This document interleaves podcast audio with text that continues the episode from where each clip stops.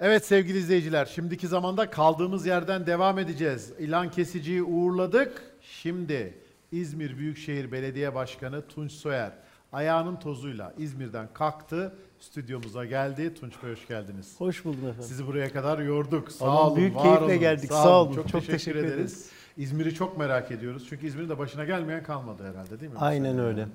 Ya inanılır gibi değil. Şu iki sene içinde herhalde 100 senede yaşanacak ne varsa işte orman yangınıyla başladık. İzmir tarihinin en büyük orman yangınlarından Doğru, biriydi. doğru Arkadan pandemi, sonra tam normale dönüyoruz derken deprem. Sonra tekrar pandeminin ikinci fazı, sonra büyük bir sel felaketi, arkasından hortum, arkasından dolu. Yani Yani dün Tekrar, tekrar göktaş çarpmamış yani. O da oldu. O da Dün oldu? Ege'de son ses portalında vardı. Çiğli'ye göktaşı düşmüş Ay Allah'ım İzmir'de. yarabbim, ay Allah. Dedim şaka gibi yani. Evet. Şimdi sevgili izleyiciler, eee, şöyle yapalım. Tunç Bey'in de izniyle bir İzmirli var karşımızda Uğur Dündar. Evet. Tabii. Uğur abi, eee, Tunç Başkan burada stüdyomuzda. Eee sizle başlamak istedim. Daha sonra da Evet. Elfin de İzmirli tabii. İzmir'den böyle gideceğiz. Ondan sonra bizler Biz de İzmir'i sevenler Biz de olarak. İzmir'i sevenler olarak şey yapacağız. İzmir başkan. çünkü- Ne güzel. Evet. Buyurun Uğur abi siz dinliyoruz. Ben de programa İzmir'den katılıyorum. E, Bahsettiğiniz gibi bu güzel şehir, güzel insanların yaşadığı bu şehir e, maalesef felaketleri, çok büyük talihsizlikleri peş peşe e, çok kısa bir süre içinde yaşamak durumunda kaldı. E, İzmir yaralarını sarabildi mi E, ya da bu yaraları tam anlamıyla sarabilmek için daha neler yapmak gerekecek? Ya bir kere e, şimdi bizim gündemimizde dirençli şehir olmak diye bir hedef var. E, ve bu dirençli şehir olmak hedefi doğrultusunda da e, bizim aslında daha ilk göreve geldiğimiz günlerde yaptığımız birkaç iş var. Örneğin Toplum Sağlığı Daire Başkanlığı'nı kurmuştuk. Arkasından Deprem Daire Başkanlığı'nı kurmuştuk. Sonra İklim Değişikliği Daire Başkanlığı'nı kurmuştuk Büyükşehir bünyesinde. Çünkü biliyorduk ki bu iklim değişikliği denilen hadise nedeniyle e, çok kırılgan hale geldik. Bütün dünya olarak kentler, ülkeler çok kırılgan hale geldiler ve bu tür felaketlerle çok fazla karşılaşmaya başlayacağız. Biz de o nedenle tedbir alabilmek için bu hazırlıkları yapmıştık. E, depremle karşılaştığımızda büyük ölçüde aslında onun yaralarını sarmaya hazırdık. Hem Toplum Sağlığı Daire Başkanlığımızla hem Deprem Daire Başkanlığımızla. E, şöyle söyleyeyim fazla uzatmadan 30. günün sonunda depremden sonra yaklaşık 50 bin insanın dışarıda kaldığı o felaketin ardından son çadırı da söktük. Yani e, herkesi başını sokacak bir evle buluşturduk. E, eğer ev bulamadıysak işte Hilton Oteli'nin odalarına misafir ettik. Kendi evlerimize misafir ettik ve sonunda e, 30. günün e, sonunda bütün e, çadırları son çadırda sökmüştük. Kısacası e, depremde İzmir halkı olağanüstü büyük bir dayanışma göstererek, e, hakikaten destansı bir dayanışma göstererek o yaraları sarmak için muazzam bir işbirliği yürüttü ve e, çok hızlı aksiyon alabildik, çok hızlı çözüm üretebildik. Arkasından sel felaketi dediğim gibi o da çok tuhaf bir e, felaketti. Çünkü geçen sene aldığımız yağışın %20'sini 24 saat içinde aldık. E, felaketti, tam anlamıyla bir felaketti. Ertesi gün e, sel hiç yaşanmamış gibi bir kent vardı. Yani o gece hiç kimse uyumadı Büyükşehir Belediyesi'nde. Herkes e, vazifesini yaptı ve pırıl pırıl tertemiz bir hale getirdik. E, kısacası belki daha da uzatabilirim ama uzatmayayım. Müsaade ederseniz Uğur abicim.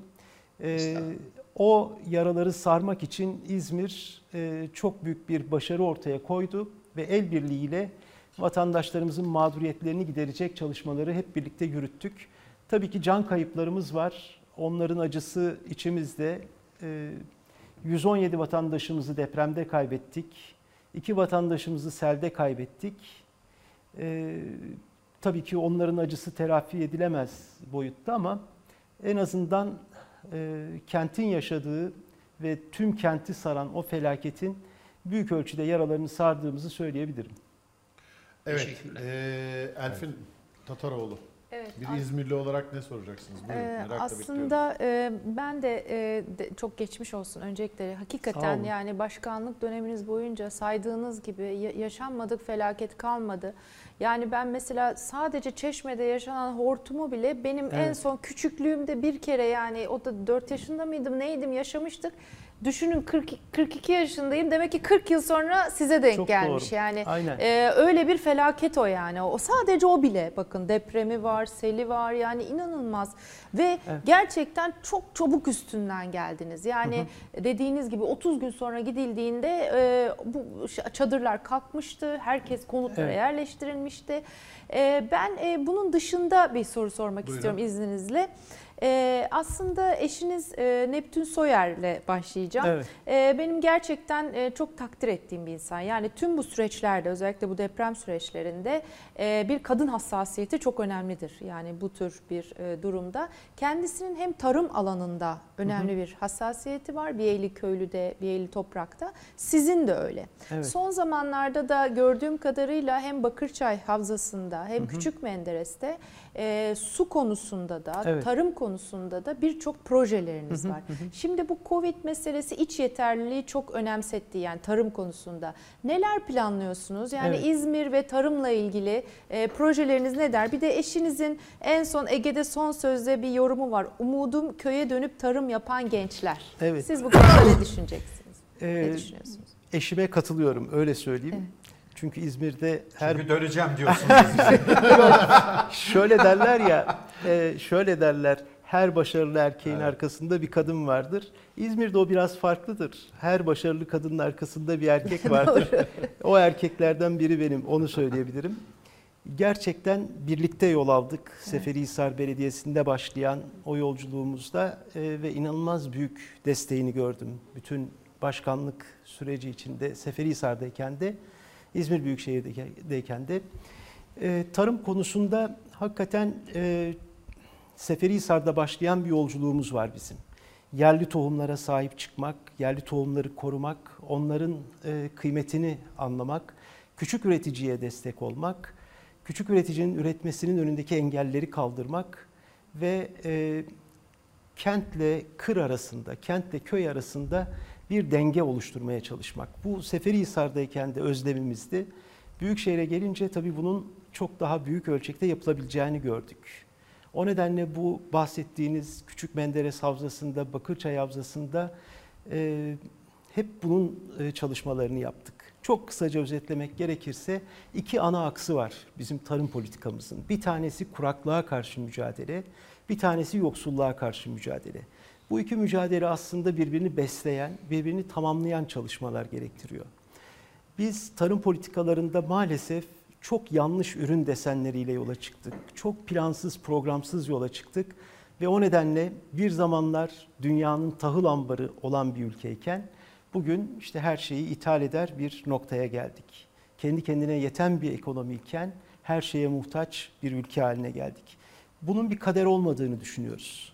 Çünkü büyük afetler, büyük kuraklıklar, büyük şeyler yaşamadık. Ee, Topraklar bereketini korumaya devam ediyor aslında. Ve fakat biz yanlış politikalarla bu noktaya geldik. Bunları değiştirmenin mümkün olduğunu biliyoruz. Ve yapmaya çalıştığımız şey kuraklıkla mücadele ederken suyu çok daha az e, tüketen, çok daha az su ihtiyacı duyan saz çavdarı gibi, mürdübük gibi, gambilya gibi bunların adını bile unuttuk aslında ama Evet. bu kadim topraklarda hayvan yemi olarak yetiştirilen e, tohumlar bunlar, fidanlar bunlar ve biz bunlara e, yönelmeye başladık. İzmir Büyükşehir Belediyesi e, geçen yıllarda hep üreticiden ürün satın aldı. Satın alma taahhüdünde bulundu. E, geçen sene biz 144 milyon liralık alım yaptık üreticiden. Bu sene e, 340 milyona çıkartıyoruz bu rakamı. Çünkü üreticimizin üretmeye devam etmesi lazım. Tam da eşimin söylediği gibi gençlerin tekrar köye dönme heyecanını taşıması lazım. Köyde ürettiğiyle ailesini geçindirebiliyor olması lazım. Bunları yapmak için dediğim gibi kuraklıkla mücadele edecek, aynı zamanda yoksullukla mücadele edecek bir çalışma yürütüyoruz. Tarım artık sadece toprakta başlayıp biten ziraat biliminin konusu olan bir alan değil. Bunun içinde endüstriyel tasarım var, bunun içinde ihracat var, bunun içinde grafik tasarım var. Hepsi var. Kısacası biz tarımın bütün bu süreçlerinde üreticinin yanında olacağız. Sadece ürün alım garantisi vermiyoruz. Aynı zamanda satım garantisi de veriyoruz. Bu yeni bir süreç. Ee, İzmir için de yeni bir süreç. Türkiye'deki tarım politikaları için de yeni bir süreç. Çünkü biz belediye olarak diyoruz ki biz 340 milyon liralık sizden alım yapacağız. Ama aynı zamanda alacağımızdan daha fazlasını üretin. Bunun da sizin satmanızı mümkün kılacağız. Kısacası bir yanıyla ürün alım garantisi vererek, bir yanıyla satım garantisi vererek, bir yandan kuracağımız hem ihracat destekleme birimiyle hem ARGE birimiyle onların hangi havzada hangi ürünü ne miktarda üretmesi gerektiğini onlara anlatarak, üretim modellerini onlarla paylaşarak bir yandan böyle bir bilimsel destekle. Kısacası hedefimiz şu. Büyük bir iklim krizi yaşıyor dünya ve bu iklim krizi e, çok iyi yönetilmesi gereken tarım politikalarını gerektiriyor. Tarım politikalarının da hem kuraklıkla mücadele etmeyi öngören hem sonuçta üretimden kazandığıyla hayatını devam ettirmesini mümkün kılacak çözümleri taşıyan e, bir politikaya evrilmesi gerekiyor. Biz bunu başladık uygulamaya. E, Örneğin küçükbaş hayvancılık. Küçükbaş hayvancılık e, büyükbaşa göre çok daha fazla teşvik ettiğimiz bir e, ürün. Bugün Can Yücel Tohum Merkezi'nin açılışını yaptık İzmir'de. Ne Oradan güzel, geliyorum ben. Ne güzel. 600 tohum türü topladı arkadaşlarım. Ee, Aşık Veysel Rekreasyon alanında açtık bunu. Böylece iki e, ustanın, iki büyük e, insanın anılarını da ve onların hafızasını da aslında bu tohum merkezinde buluşturmuş olduk. Ee, şöyle söyleyeyim, köy hem köktür, hem gelenektir ama aynı zamanda hem de gelecektir. Ve bu yerli tohumların ne kadar değerli olduğunu, ne kadar kıymetli olduğunu hepimizin kavraması lazım. Eskiden postallarla topraklar işgal ediliyordu. Şimdi ithal tohumlarla işgal ediliyor. Doğru. Doğru. O nedenle bizim yerli tohumumuzun ne kadar kıymetli olduğunu anlamamız, idrak etmemiz ve bunların özenle, güçlü bir biçimde savunmasını e, savunmaya gayret ediyoruz. E, şunu da ilave edeyim, çok uzattım belki ama Estağfurullah, estağfurullah. buyurun. e, bu tarım politikalarında şunu biliyoruz ki pandemi bize en çok bunu gösterdi. E, dışa bağımlılıktan kurtulmadığınız sürece Evet. E, yoksullaşıyorsunuz, çoraklaşıyorsunuz, çölleşiyorsunuz. Bizim aklımızı başımıza toplayıp bu bereketli toprakların bereketini adeta iadeye itibar edip tekrar üretimin e, e, zenginliğine, üretimin e, kadınlarla birlikte üretimin e, tadına varmamız lazım. Bizim de yapmaya çalıştığımız şey bu. E, bir belediyenin işi midir derseniz evet tam da belediyenin işidir. Çünkü hayat yerelde akıyor ve insanlar yerelde üretilen çözümlere daha çok güveniyorlar. Biz de o çözümleri üretmeye devam ediyoruz. Çok güzel. Peki. Şimdi önce İsmail Saymaz, sonra Barış arkadaşla devam edeceğiz. Başkanım biraz da şeyi Tamam. güncel siyasette de soracağız Nasıl size. isterseniz. Çünkü Cumhurbaşkanı Erdoğan'la CHP'li belediye başkanları görüşemiyorlar ama Tunç Başkan bir 15 dakika görüştü galiba. Ayrıntılarını Evet. soracağız. Randevular veriliyor mu, verilmiyor mu? Destek oluyor mu Ankara? Bunları bütün hepsini soracağız. İsmail sendeyiz. Ee, Sayın Başkan, e, yayına yayın olacağını öğrendiğim için İzmir e, Belediyesi Sosyal Hizmetler Daire Başkanı Ulaş Aydın'la görüştüm. Yani işte İstanbul'daki yardım organizasyonu biliyoruz. İzmir'de durumu ne diye sordum. Şu, kabaca şu bilgileri verdi. Sizin önünüze gelmiştir ama izleyiciler de bilsin istiyorum. Ulaş Aydın'ın bana aktardığına göre 2020 yılında 273 bin gıda paketi dağıtılmış İzmir'de. 2021'in 2 ayında 100 bin gıda paketi dağıtılmış. Gıda ve hijyen paketi. 42 milyon deprem desteği, 12 milyon sel desteği e, ve iki, bu yıl iki bayramda toplam 20 milyon nakit destek verilecek. Toplam geçen yıl 190, bu yıl 100 milyon olmak üzere 290 bin haneye yardım verilmiş. Şimdi Evet. İzmir'de 1.1 milyon hane var. Dolayısıyla her 5 haneden birine yardım gitmiş. Yine Ulaş Aydın'ın bana aktardığına göre İzmir'de 1.1 ila 1.2 milyon insana belediye yardım götürmüş. Toplam nüfus 4.5 milyon. İzmir'de Biz yanlış mı biliyorduk? İzmir'de herkes birili yağda, birili bağda bir İzmir. İzmir e, yani sabah kahvaltıda şampanya içen bir İzmir. Öyle ya bize böyle bir İzmir anlatıldı. Deniz kenarında her gün midye yiyen bir İzmir ama gördüğümüz kadarıyla Dörtte biri- her dört haneden birine yardım gidiyor. Yardım gidiyor. İzmir bizim bildiğimiz İzmir'den başka bir İzmir var. Ee, İzmir Türkiye'nin bir şehri ve Türkiye'nin yaşadığı yoksulluktan, çaresizlikten, işsizlikten elbette İzmir'de payını alıyor. Ee, ve özellikle yaşadığımız bu felaketler e, bu sıkıntıları çok daha fazla büyüttü. Ee, o nedenle biz e, el uzatmaya çalışıyoruz. Üstelik bu eli uzatırken de hani uzatan elle alan el birbirini görsün istemiyoruz. O nedenle biz e, aslında bir aracılık rolü üstleniyoruz. Bir e, köprü rolü üstleniyoruz. Ve yaptığımız şey e, sadece e, erzak paketi götürmekten ibaret değil. Ne yapıyorsunuz? Acil çözüm ekiplerimiz var. Bizim e, arka sıradakileri, İzmir'in arka mahallelerindekileri öncelikleyeceğimiz, önce onlara hizmet götüreceğimiz diye bir iddiamız vardı. Onu yapıyoruz. O mahallelere gidiyoruz ve anında, yerinde hızla çözüm üretiyoruz. E, yapılması gereken yolu varsa, yapılması gereken parkı varsa, neyse ihtiyacı o mahallenin. Önce arkadaşlarımız gidiyorlar, kapı kapı tek tek dolaşıyorlar, muhtarla beraber ihtiyaçları tespit ediyorlar. Sonra kurduğumuz acil müdahale ekipleriyle hep beraber gidiyoruz. Daha biz o mahalleden çıkmadan iş makineleri giriyor. Nerede ne yapılması gerekiyorsa yapılıyor ve çok hızla o mahalleleri en yoksul, en ihtiyaç sahibi mahalleleri hızla yenileştiriyoruz, iyileştiriyoruz. Ee, şöyle söyleyeyim yani bunun e, İzmir'de payını aldı derken İzmir, İzmir, bu kadar yoksul mu Sayın Başkan? bütün Türkiye yoksul.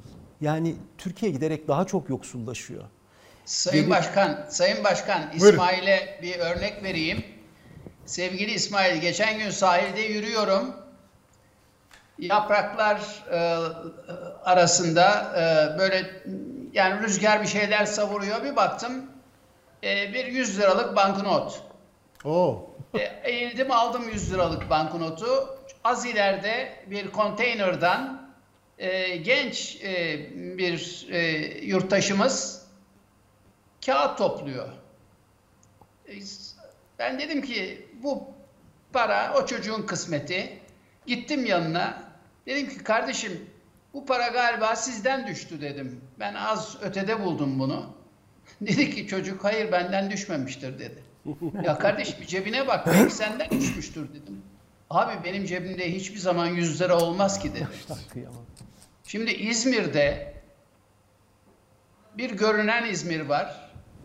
Bir de Sayın Başkan'ın müdahale ederek oralara e, medeni yaşamı, insanca yaşanılacak koşulları götürmeye çalıştığı naylon damlı portakal sandığından duvarları olan evler de var.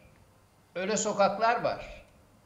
Ve o sokaklara giden altyapı maalesef ihmal edilmiş, e, asfalt dökülmüş e, ve işte oraları yerleşime açılmış. Çok ciddi sorunlar var. Yani ben e, Sayın Başkan'ın ne kadar büyük bir gayretle çalıştığını e, biliyorum. Geceli gündüzlü çalıştığını biliyorum. Hortum gecesi de e, Çeşme Belediye Başkanı ile birlikte burada enkazı kendi elleriyle kaldırdıklarına da e, tanık olduk. Dolayısıyla İzmir, anlatılan İzmir var. Bir de belediye başkanı olarak e, Sayın e, Başkanımızın karşılaştığı bir başka İzmir var. Evet. Evet. Şimdi Ben bir Barış soru soracağım. Evet, aman Şimdi biraz Söyle. artık politik gündeme gelelim Gel, başkanım. gel Barış. Dokunulmazlıkları soracağız. Başkanım ne düşünüyor? Çünkü başkanım sadece klasik bir belediyecilik yapmıyor. Aynı zamanda politik kimliği de olan bir siyasetçi ama onu biraz sonra soracağım. Disk genel işle 8 Mart'ta masaya oturacaksınız. Onu soracağım ama önce şunu bir Bir sorayım. de tabii Tunçer'in bir başka kimliği daha var. Sodem. Değil mi? Onu da Evet, soracağız. Sodem ve Sodem sen. Sodem, Sodem. senin eee, başkanı aynı zamanda. Dolayısıyla sen, bütün onu da soracağız evet, tabii. Tabii. Buyur Barış. Şimdi bizim e, gazeteci arkadaşımız Sinan Kara bir yazı yazmıştı geçen gün.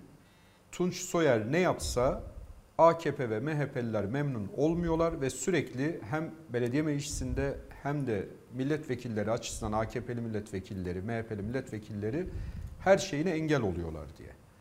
Bir bu durumu anlatır mısınız? Ne yapmak istediniz? Neye engel oldular? Sinan Kara'nın yazısını atfen söylüyorum. Evet. İki, Gürkan'ın da hatırlattığı üzere o da benim sorularımın arasındaydı. Cumhurbaşkanı Erdoğan'la görüştünüz ve pozitif ayrıldım dediniz. Evet. Şimdi bir yandan Sinan Kara diyor ki mecliste Tunç Soyer'e nefes aldırmıyorlar. Ama bir yandan da Cumhurbaşkanı ile görüştüm. Pozitif ayrıldım diyorsunuz. Evet. Negatiflik yerelde mi var yoksa başka bir yerde mi var? Nasıl oluyor? Hangi nelere engel oldular mesela? Cumhurbaşkanı sizinle görüşmeden önce mi İzmir'deki e, vaziyeti Evet, eleştirdi? evet. Sizle görüştükten sonra mı? Önce. Sonra sak- Sonra biz görüştük. sonra İkna etti. Yok onu bilemem. Erdoğan'la ne konuştunuz? Tabii ki doğal olarak aranızda belki özel bir Evet. görüşme de geçmiştir ama Yok. bu durumu bir anlatır mısınız? Tabii, yani tabii. AKP size nasıl engel oluyor? Cumhurbaşkanı nasıl yaklaşıyor? Şöyle bir kere önce şunu düzeltmekte fayda var. Biz İzmir Büyükşehir Belediye Meclisi'nde aldığımız kararların %95'inden fazlasını oy birliğiyle alıyoruz. Evet. Ee, bunu çok önemsiyorum. Çünkü sonuçta biz şunu biliyoruz ki siyaset Türkiye'de klişelere sıkıştı ve klişeler üzerinden yürüyen siyaset kimseyi tatmin de etmiyor, mutlu da etmiyor. Evet. Oysa hizmet üzerinden siyaset yaptığınız zaman performans yarışıyor. Performans yarıştırdığınız zaman da aslında siyasetin ta kendisini yapıyorsunuz. Biz siyaset yapmak dediğiniz zaman, siz siyasi bir kimliksiniz dediğiniz zaman aslında benim anladığım siyaset başka bir şey. Bugünün klişelerine sığ, sıkışmış bir siyaseti kastetmiyorum ben. Ben yerelde akan hayatın siyasetin bunu kastediyorum. Çünkü siyaset eğer hayatı değiştirmek sanatıysa bu yerelde yapıldığı zaman insanların hayatına dokunuyor, insanların hayatını iyileştiriyor veya kötüleştiriyor ve insanlar bunu algılıyorlar. Kısacası bizim İzmir Büyükşehir Belediye Meclisi'nde böyle bir negatiflik yok. Tabii ki çok sert tartışmalar oluyor, çok ağır e, tartışmalar yaşanıyor, çok uzun saatler sürüyor ama sonunda oy birliğiyle, büyük ölçüde oy birliğiyle karar alıyoruz. Bir tane örnek vereyim. Depremden sonra bir yönetmelik hazırlığına giriştik. Deprem sonrasında ortaya çıkan tahribatı bir daha yaşamamak için nasıl bir imar düzenlemesi yapmamız gerekiyor?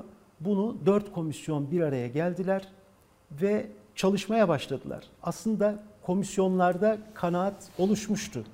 Fakat e, AK Partili meclis üyesi arkadaşlarımız dediler ki ya bu bakanlığa gidecek.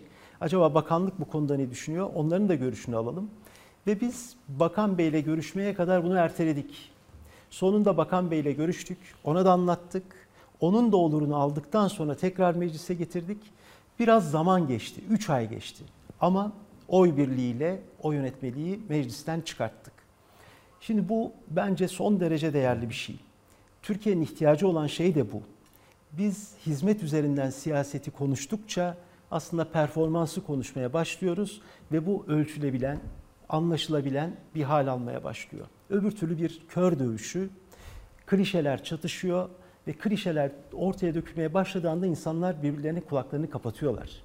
Duymamaya başlıyorlar, dinlememeye başlıyorlar. Ama hizmetin nerede nasıl olması gerektiğiyle ilgili bir şey konuşuyorsanız, o hizmetin azlığı, çokluğu, eksikliği, yanlışlığı bunlar üzerinden siyaset yapmanız mümkün hale geliyor. Bunu bir tarafa koyayım. İkincisi Cumhurbaşkanımızla ilgili sorduğunuz Evet. soru. Ee, birkaç husus vardı. Bir tanesi İzmir'in, e, İzmir Büyükşehir Belediyesi'nin iki buçuk kat bütçesinin borçlu olduğuna dair bir ifadede bulunmuştu. E, birkaç şey işte Gördes'ten suyu İzmir'e getirdiklerine dair e, bir tespit olmuştu. Bir de yurt dışından Buca metrosu için bulduğumuz finansman kaynağı ile ilgili bir tespit olmuştu. E, ben de kendisini dinledikten sonra televizyonda e, yanlış bilgilendirildiğini düşündüm ve bunları benim ona anlatmam lazım dedim. Ve nitekim İzmir'e birkaç gün sonra geldiğinde de e, havaalanında karşıladım ve karşılama sırasında da bir 10 dakika müsaade ederseniz görüşmek istiyorum sizinle dedim. O da akşamına e, davet etti ve görüştük. Hem Buca metrosu ile ilgili İzmir'in hassasiyetini anlattım. Buca metrosu İzmir için İzmir tarihinin en büyük yatırımı. 1 milyar 70 milyon euroluk bir yatırım ve Buca İzmir'in en kalabalık ilçesi. Bu metro hattına en çok ihtiyaç duyulan yer ve biz bunun üzerinde çok uzun zamandır çalışıyorduk. Pandemi koşullarına rağmen de bir uluslararası konsorsiyum oluşturarak işte Avrupa Yatırım Kalkınma Bankası, Asya Altyapı, Kalkınma Bankası, e, e, Fransız Kalkınma Ajansı ve Karadeniz e, Ticaret Kalkınma Bankası'ndan toplam 490 milyon euroluk bir kaynak bulduk. E, bu hazine Devlet garantisi... Bahçeli eleştirdi ama özerk cumhuriyet mi kuruyorsunuz falan dedi değil mi o? E, ben Hazine. duymadım onu bilmiyorum. Grup Ama bizim bu O ayrı 400, bir şey. Bugün değil, Ha, önceden dedi canım. Bugün değil canım önceden Önceden söyledi. Evet. söyledi. 490 milyon euroluk kredi finansman kaynağı için hazine garantisi gerekmiyor. Ama her yurt dışından gelen parada olduğu gibi hazine e, Cumhurbaşkanı'nın onayı gerekiyor.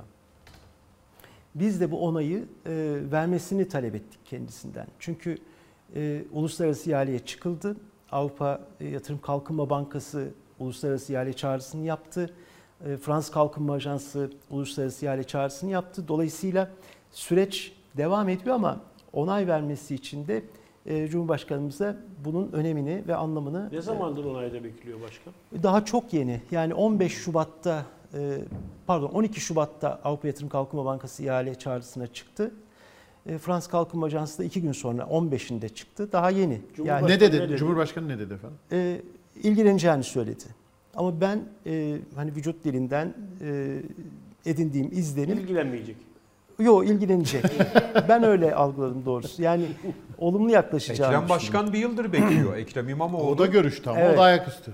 O da ayaküstü görüştü O da ama umutla ayrıldı. İstanbul o da umutla ayrıldı ama Evet. İstanbul Büyükşehir Belediyesi de yurt dışından bulduğu e, krediler için Hazine ve Cumhurbaşkanlığı onayı için bir yıldır bekliyor ve e, İstanbul'a otobüs alınması gerekiyor. O otobüslerin alınması için de hazine onayı gerekiyor Evet. borçlanmaları için. Başkanım yani çok umutlu olmayın Ama diye. Burada farklı bir Burada durum farklı var. bir şey var. Farklı Orada tabii ki farklı durum var. var da. Yerelde bir uzlaşı sağladılar. Hem yerelde bir uzlaşı var hem de bizimki hazine garantisi gerektirmiyor.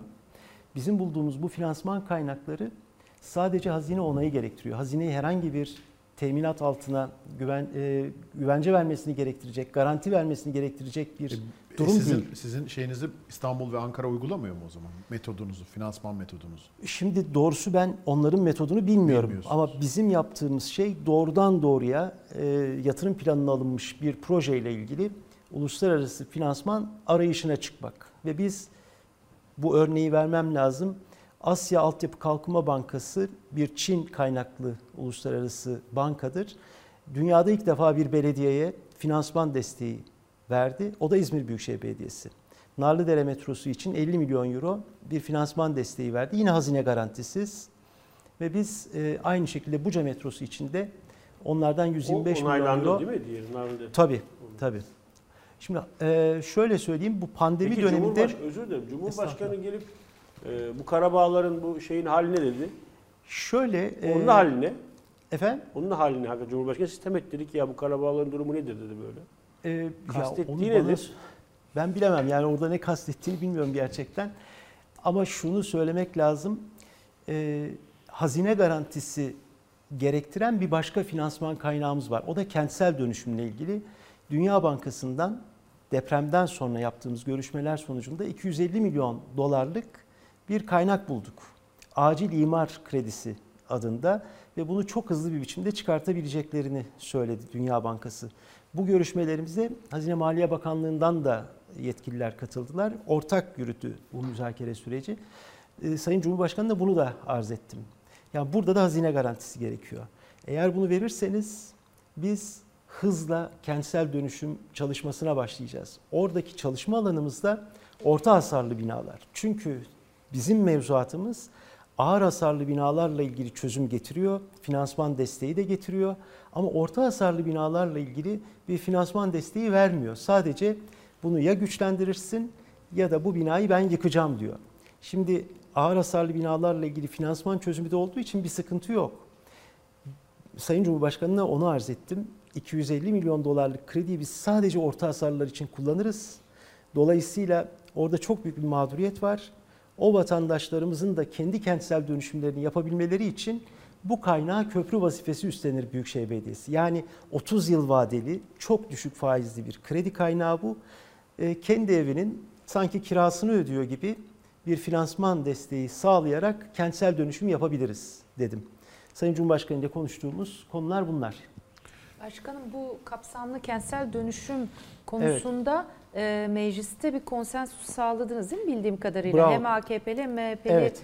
e, üyeler tarafından. Aynen. Yani bu çok hayati bir şeydi. Evet, Onun için diyorum 3 ay kaybettik belki ama sonuçta hem bakanlığın hem Büyükşehir Belediyesi meclis üyelerinin oy birliğiyle aldığı Tabii, bir kararla bir yönetmelik çıktı ortaya.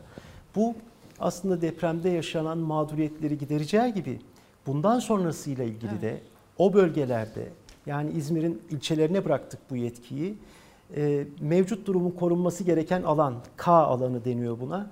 K alanı olarak tarif ettiği alanlarda hiçbir hak kaybına uğramadan tekrar binasını yenileme imkanı tanımış olduk. AKP ve MHP'li il başkanları da bu tavra uydular mı? Onlar çünkü İl başkanlarının mecliste yeri yok. biliyorum olmadıklarını da e, onlar ama Onu çok bilemem. sert eleştirdiler sizi. Ya oluyor bunlar siyasette ama biz mecliste karar alıyoruz ve mecliste üyelerle beraber yürüyoruz.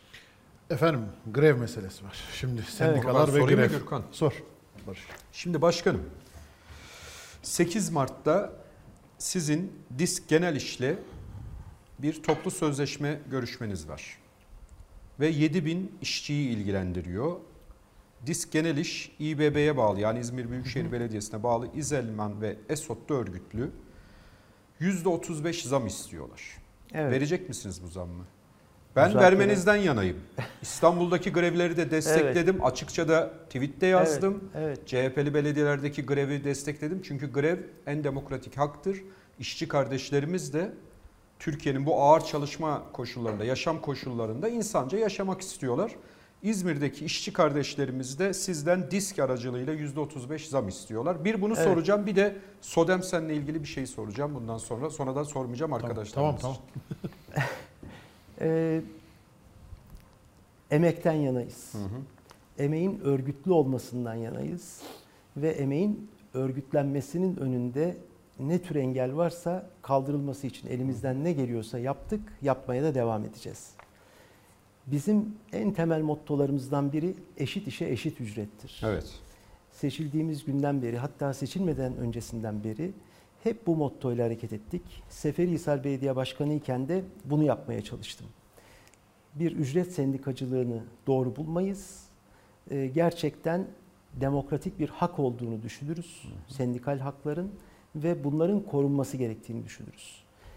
Soracağınız sorunun belki bir kısmını da yanıtlamış olarak devam edeyim müsaade ederseniz. Sodemsen'le ilgili Onu da çok eleştiri var. Ben geçen de tweet attım. Evet. Ama önce şu grev şey zam meselesini bir çözelim. Zam meselesiyle ilgili bunu burada çözeceğimizi düşünmeyin. Yani biz sizle bir çözelim diyor. Şimdiki Pazarlık zamanda açıkla, açıklamayacak galiba. başkan yani, Yani- rakamı. Sendikanın da pazarlık masasına Evet, bu bizim birlikte arkadaşlarımızla oturup çözeceğimiz bir mesele. Ama söylüyorum biz tabii ki emekten yanayız. Hele bugünün Türkiye'sinde emeğin örgütlülüğünden yanayız. Ve bunu korumak için, buna toz kondurmamak için de elimizden ne geliyorsa yaptık. Bunu sendikacı arkadaşlarım da çok iyi bilirler. Bundan sonra da yapmaya devam edeceğiz.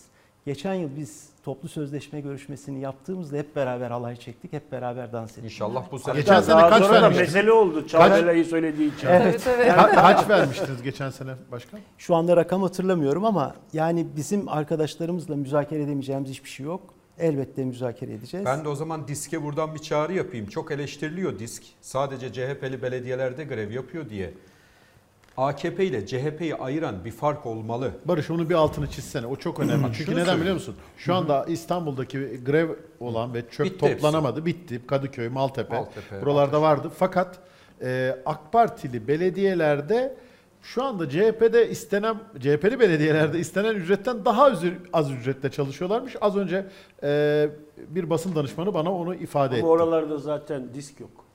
Disk yok ama yani hani bunu ifade Bak, etmek lazım yani değil mi? Mesela başkan- en yüksek İstanbul'da 3900 Başkanımızın, liraymış. başkanımızın süresinden çalmayalım. Tabii tabii. Cumhuriyet Halk Partili belediyelerin AKP'li belediyelerden bir farkı olmalı. Biz ne diyoruz? Örgütlü toplum diyoruz. Grev demokratik anayasal haktır diyoruz. İşçi sınıfı tabii ki hakkını arayacak diyoruz. Artı başka ne diyoruz? AKP bu toplumun örgütlülüğünü yok etti diyoruz. E şimdi Cumhuriyet Halk Partisi belediyede sendika olmayacaksa ve sendikalı arkadaşlarımız haklarını aramayacaksa biz topluma nasıl örnek olacağız? Yarın iktidar olduğumuzda da bizim bu sendikalara ihtiyacımız var. Yarın iktidar olduğumuzda gene örgütlü topluma ihtiyacımız var. İşçi eğer benim üyesi olduğum ve bir dönem milletvekilliğini yaptığım partide grev yapabiliyorsa ben bununla övünç duyarım. Övünç duyarım ya. Çünkü anayasal hakkını kullanıyor. Kendini ifade edebiliyor, örgütlenebiliyor. Ve biz bu açıdan da örnek oluyoruz. Şimdi başkanım bu konuyla ilgili tabii bütçeler falan var. Bütün belediyelerin bütçeleri var bende. Bizim Cumhuriyet Halk Partili belediye başkanlarımız biraz efendim bütçemiz yetmiyor falan diyor ama e, ben o tweetleri attıktan sonra birçok belediye başkanımız da aradı bana sistem etti. Kendilerine de söyledim. Bütçelerinin hepsini çıkarttım tek tek. Yani mesela Kadıköy'ün nüfusu 450 bin, bütçesi 800 milyon. E Pendik'e bakıyorsunuz AKP'li belediye nüfusu 750 bin bütçesi 710 milyon. Ne demek istediğimi başkanım çok iyi Yani kişi anladı. başına düşen E neredeyse Evet. 3 katı para Üç katı. topluyor Kadıköy. E Beşiktaş'ın nüfusu 180 bin bütçesi 600 milyon. Kağıthane'nin AKP'li belediye nüfusu 450 bin bütçesi 440 milyon. Evet. Esenyurt 1 milyon nüfusu var 850 milyon bütçesi var. Maltepe'nin 510 bin nüfusu var 545 milyon bütçesi var. Bunlar işçinin istediği parayı verebilecek belediyeler. Yani hepsini tek tek çıkarttım oturdum. Başkanım Beşiktaş'ta Maltepe'de grevler oldu. Disk genel iş greve gitti. Kadıköy'de oldu. Kadıköy'de oldu. Ataşehir olmadan çözdü. Sodemse'nin genel sekreteri Cahit Karagöz'ün bu görüşmelerde sorun çıkarttığı işçi kardeşlerimiz tarafından bana çok aktarıldı. Baktım kimmiş Cahit Karagöz diye. AKP'nin Safranbolu belediye başkan aday adayıymış son seçimde. Ama şu anda işvereni temsil ederek yani sizi belediyeleri temsil ederek gelip bu sözleşmelere katılıyor. Cahit Bey'i ben tanımam. Kişisel bir sorunum da yok ama Evet. yani AKP'li bir belediye başkan adayı mı sizin temsilciniz olarak görüşmelere katılıyor? Ben bunu anlayamadım. Önce şunu anlatayım. Ee, mevzuatta bir garabet var. Biz e, işveren falan değiliz aslında. Yani adı öyle Biz- geçiyor işveren. Ama hayır yani bütün mantık böyle kurgulandığı için e, yanlışa götürüyor. Şimdi biz aslında birlikte hizmet üretiyoruz. Evet. Ben e, belediyenin bürokratlarıyla, belediyenin memurlarıyla, belediyenin işçileri arasında belediye hizmeti yürütme açısından, vatandaşa hizmet götürme açısından hiçbir fark olmadığını çok net olarak söylemek istiyorum. Bir kere birincisi bu. Dolayısıyla biz e, işveren değiliz aslında. Biz birlikte işçiyiz. Biz birlikte hizmet üretiyoruz. Evet. Şimdi bu bir mevzuat garabeti. Bunu bir tarafa koyalım. Çünkü bu çok yanlış anlaşılmaya müsait ve yanlış yere götüren bir şey. Birincisi bu. İkincisi Sodemsen e, Sodem olarak biz kurulmuş bir dernektik. Ve fakat bu derneğin aynı zamanda e, think tank olarak da çalışmasını arzu ediyorduk. Uluslararası ilişkiler yürütmesini de arzu ediyorduk. Bunu büyütmek için bir de sendika olarak faaliyete geçmeye başladık. Şimdi bizim yaptığımız çalışma sosyal demokrat belediyelerde emekten yana, e, halktan yana, demokrasiden yana bir çalışma kültürünü, bir çalışma zeminini yaratabilmek için e, ortak bir dil kullanılmasına imkan vermekti. Çünkü Sodem sene kadar belediye başkanları çevre belediyelerinde toplu iş sözleşmelerinin nasıl yürütüldüğünü bile bilmeden masaya oturup bir toplu iş sözleşmesi imzalayıp kalkıyordu. Şimdi biz ilkelerini, kriterlerini ortaya koymaya, başladık. Mesela dedik ki eşit işe eşit ücret kardeşim. Bu temel ilkelerimizden bir tanesi. Şunu aklımızdan çıkartmamaya çalışıyoruz. Biz elbette emekten yanayız. Elbette e, örgütlü emekten yanayız ama sonunda verdiğimiz zam bu milletin bize verdiği parayla ödediğimiz bir şey. Belediyenin başka bir kaynağı yok ki.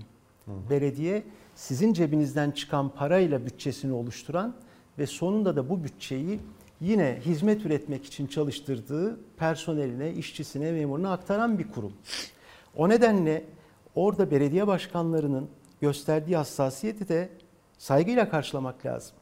Tabii ki emekten yanayız. Tabii ki işçinin ürettiği emeğin karşılığını almasından yanayız. Ama burada bir dengeyi de korumak mecburiyetindeyiz.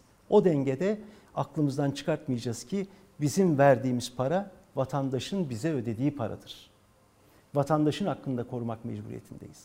O nedenle afaki bir şey yapmadan gerçekten dengede tutarak hem emeğin hakkını koruyup hem vatandaşın hakkını koruyup bir şey yapmak. Cahit Bey meselesinde Cahit Bey geçmişte böyle bir e, adaylık süreci yaşamış doğru. Fakat aslında profesyonel olarak sendikacılıkla hayatı geçmiş bir insan. Üstelik işçi sendikasında hayatını geçirmiş bir insan. Dolayısıyla o deneyiminden faydalanıyoruz. Üstelik Cahit Bey tek başına değil, orada son derece donanımlı, e, sosyal demokrat e, danışmanları var, avukat arkadaşlarımız var. Sodemsen'in şimdiki kurumsal yapısından son derece memnunuz. Şu ana kadar e, bir ortak dil yakalamakta tam anlamıyla başarılı olduğunu söylemek zor ama daha ilk sene. Yani ikinci sene, bundan sonraki senelerde e, sosyal demokrat belediyeciliğin işçisine nasıl davrandığıyla Çerçeve ilgili çizmek gerekir, evet. elbette. Bunu görecek. Bütün millet görecek. Biz asıl o zaman Türkiye'ye örnek bir çalışma iklimi ne demektir? Çalışma kültürü ne demektir? Sodem senle bunu gösteriyor olacağız. Peki şimdi Sayın Başkan son 10 ekleme dakikaya miyim? giriyoruz. Tamam son efendim. sorularımızı soracağız. Ee, Uğur abinin de son sorusu varsa alalım. O Ee, zaman Var, var. Ee, evet Uğur abi sizin son sorunuzu Ee, alalım. Bir de ben Soyer, Sayın Başkan'ın... e, İzmir Buyurun. Büyükşehir Belediyesi'nin uluslararası kredi notu Türkiye'nin genelinin e, kredi notunun aksine e, olumlu, Evet, gayet olumlu. Doğru. İzmir Büyükşehir Belediyesi bu özelliğini nereden alıyor? Neye borçlu? E, disiplinli bir bütçe yönetiyor olmasına borçlu. Birincil olarak bunu söylemek lazım. İkincisi belki de koşulların dayatmasıyla kendi öz gücüne güvenme kültürünü çok geliştirmiş durumda. E, biz kendi gücümüzle ayakta durmaya çok e, alıştık. E, bir örnek vereyim yani e, Türkiye'nin hangi kentinde metro var diye bakarsanız hepsinde mutlaka hükümetin yatırımını görürsünüz. İzmir'de tek bir metre metro tüneli yoktur e, Tabii. hükümetin yaptığı. Tamamını İzmir Büyükşehir Belediyesi yapmıştır. Biz şu pandemi döneminde sevgili Uğur abi Narlıdere metrosuna 125 milyon euro yine uluslararası bir finansman kaynağı bulduk. %72'sini tamamladık. Tam gününde bitireceğiz. 2022'de açılışını yapacağız. Ee, Kısacası İzmir Büyükşehir Belediyesi İzmirli'ye güvenerek, İzmirli'yi arkasına almış olarak yoluna devam eden bir belediyedir ve bütçe konusunda da son derece titizdir. Peki. Elfin Tataroğlu. Ben hemen çok kısa bir soru sormak istiyorum. Tabii sizin çevre duy- duyarlılığınızı çok iyi biliyorum. Ee, İzmir'de belki e, Avrupa standartlarında e, içinde büyük bir park olan yani kültür park diyebileceğimiz Evet. e, bir alana sahip tek il olabilir belki de. Ee, özellikle bu Covid sürecinde İngiltere'de Doğru. herkes parklarda hayatını geçirmeye başladı. Sizin kültür park konusunda çok hassas olduğunuzu biliyorum. Bir anayasası oldu artık dediniz. Evet, çok doğru. Ee, nedir kültür parka yönelik e, Ee, projeniz, düşünceniz? Çok heyecanlıyız tabii yani çünkü çok uzun yıllardır büyük belirsizlikler olan bir alandı. Ee, ben göreve geldiğim zaman da Anıtlar Kurulu'na sunulmuş bir koruma amaçlı imar planı vardı. Göreve gelir gelmez onu geri çektik. Çünkü dedik ki İzmirliler bunu, bunu nasıl değerlendiriyorlar, bu konuda ne düşünüyorlar bir önce onu almamız lazım. Belki bir sene kaybettik ama sonunda büyük bir e, mutabakatla, büyük bir katılımla e, ortaya bir şey çıktı. Çok sayıda raporla takviye edildi. Florasıyla ilgili, faunasıyla ilgili, hatta kuşların nerede nasıl e, gecelediğiyle ilgili son derece detaylı raporlar çıktı. Ve bunların hepsinin ışığında da bir koruma amaçlı imar planı yapıldı. Şimdi e, kurucu iradenin Kültür Park'la ilgili e, bir tespiti var. Diyor ki burası halk üniversitesidir. Nitekim hepimizin çocukluğunda Kültür Park'ın böyle anıları vardır. Yani biz uluslararası fuara, internasyonel fuara giderken çok şey öğrenip çıkardık. Amerikalılar bu sene ne getirmiş, işte Ruslar uzayda ne yapıyorlar, hepsinden broşürler toplardık. Bakardık, öğrenirdik. İzmirli, sadece İzmirli değil, Ege'nin her yerinden, Türkiye'nin her yerinden insanlar uluslararası, internasyonel fuara gelir ve mutlaka oradan çok şey öğrenmiş olarak giderlerdi. Aslında bir eğitim kurumuydu. Dolayısıyla bunun bu yanını göz ardı edemezdik. Kurucu iradenin iradesi dışında bir şey yapmak bizim haddimize değil. Birincisi buna saygı göstererek yani o tarihsel kimliğine saygı göstererek. İkincisi doğal kimliğine saygı göstererek. Çünkü aynı zamanda tam da söylediğiniz gibi bir cennet bahçesidir kültür park. Bu kadar basit. Yani e, bir vahadır. Kentin ortasında bir cennet parçasıdır. Bu özelliğini de korumamız gerektiğini düşündük. Bu iki özelliği koruyarak, bunun bir dengesini tutturarak, asla yapılaşmayı açmayarak bu haliyle koruyacak bir anayasaya kavuşturduk. Bizden sonra da değişmesi mümkün değil inşallah. Çok güzel. İsmail Saymaz son soru olsun. Başkanım her şey güzel ama bir de şöyle bir durum var. İzmir'de ard arda belediye başkanlarınız, ilçe belediye başkanlarınız çeşitli sebeplerle görevden alındılar. Bir tanesi FETÖ'den tutuklandı Evet. ve azledildi ki ben dosyasına baktığımda e, yani geçmişte böyle bir ilişkisi olduğunu anlıyoruz. Yani bu bile bile nasıl yapılır onu da anlamakta zorlanıyorum.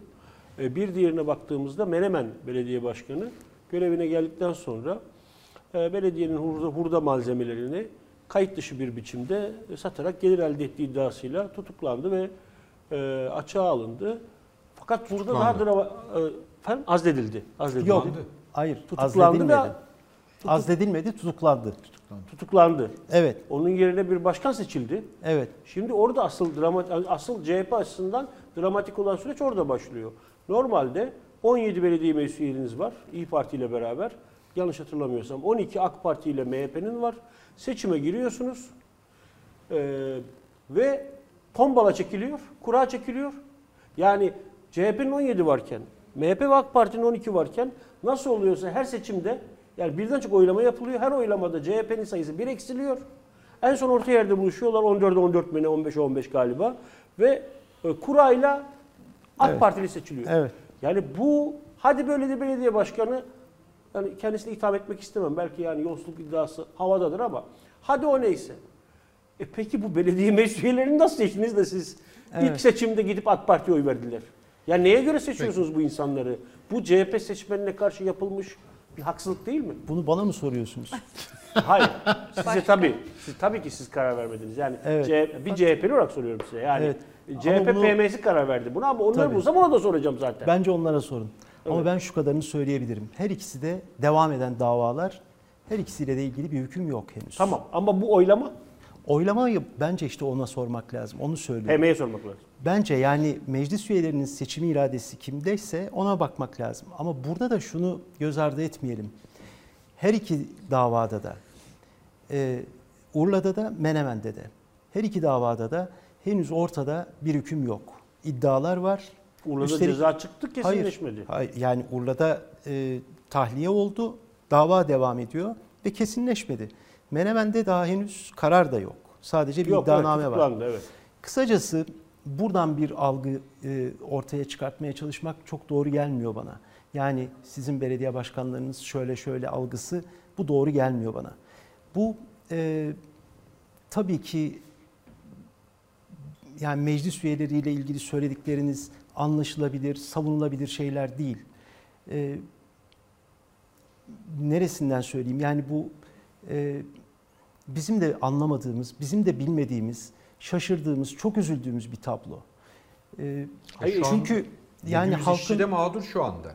yok 700 onların mağduriyeti Çözüldü. giderildi, çözüldü. Ama şunu söylemek isterim. Yani Menemen halkının bir iradesi var ortada Evet. Ve bu iradeye aykırı bir şey yapılıyor. Doğrusu e, ben eğer AK Partili bir e, meclis üyesi olsaydım e, işi bu noktaya getirmek e, iradesini göstermezdim. Çünkü o AK arkadaki Parti Yavoş, Yalova'da aldı belediyeyi. Bakın ama burada başka bir şey söylemeye çalışıyorum. Orada çok net bir tablo var. Menemen halkı bir tercihte bulunmuş. Başkanı gitmiş olabilir, içeri alınmış olabilir, hakkında bir dava sürdürüyor, sürdürülüyor olabilir. Ama sizin AK Partili meclis üyeleri olarak biz burada başkanı da seçtireceğiz ve bunun için işte artık ne tür ne yaptılarsa onları bilmiyoruz. Ama bir şeyler yaptılar ki orada Tayyip gizli Erdoğan oyda kazandık dedi ya. bir şeyler oldu. Yani Ne yaptıklarına bu- dair bir fikriniz var mı? e, yok ama yani e, gizli kapılar ardında, kapalı kapılar ardında bir şeyler döndü. Yani besbelli işte öyle oldu ki sonuç böyle oldu. Kısacası yani burada benim söyleyeceğim fazla bir şey yok. Sadece sizin yaşadığınız şaşkınlığı ben de yaşıyorum ve çok üzülüyorum. Yani her bir her bir yani. oylamada CHP'nin PM pardon CHP'nin belediye meclis üyesi bir eksiliyor. Evet. Ve bunlar halen CHP'diler. istifa da etmediler. Az önce o zaman son dakika Evet. vereyim. disipline verildiler. Özgür Tuğrul yollamış yine İzmir'den gazeteci arkadaşımız. Ee, AKP'ye oy veren Cumhur İttifakı ile birlikte Evet. hareket eden CHP'li 3 belediye meclis üyesi Cumhuriyet Halk Partisi tarafından Disipline disipline, verildi. verilmiş. Ha bunlar İYİ Partili de değil, CHP'liler. Peki. Ne yazık. Evet. Sayın Tunç Soyer çok Evet teşekkür efendim. ederiz. Ben Aa, teşekkür ediyorum. İzmir'den geldiniz. Ayağınıza Sağ olun. sağlık. Sağ olun, var olun. Ben Tekrar sizi ediyorum. ağırlamak isteriz efendim. Sağ olun. Memnuniyetle sağ olun. Evet şimdiki Şimdi zamanda Tunç Soyer rica ediyorum. Uğur, Uğur abi sizi bırakmayacağım. Bir Ben 5 de dakika rica edeceğim. Uğur abi bir saniye.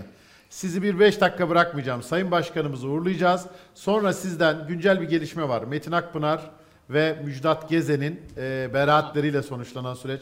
İnsanlar çok da mesaj atıyorlar, merak ediyorlar.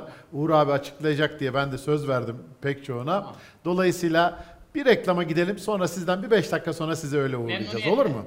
Peki. Kısa bir reklam. Reklamlardan sonra karşınızdayız.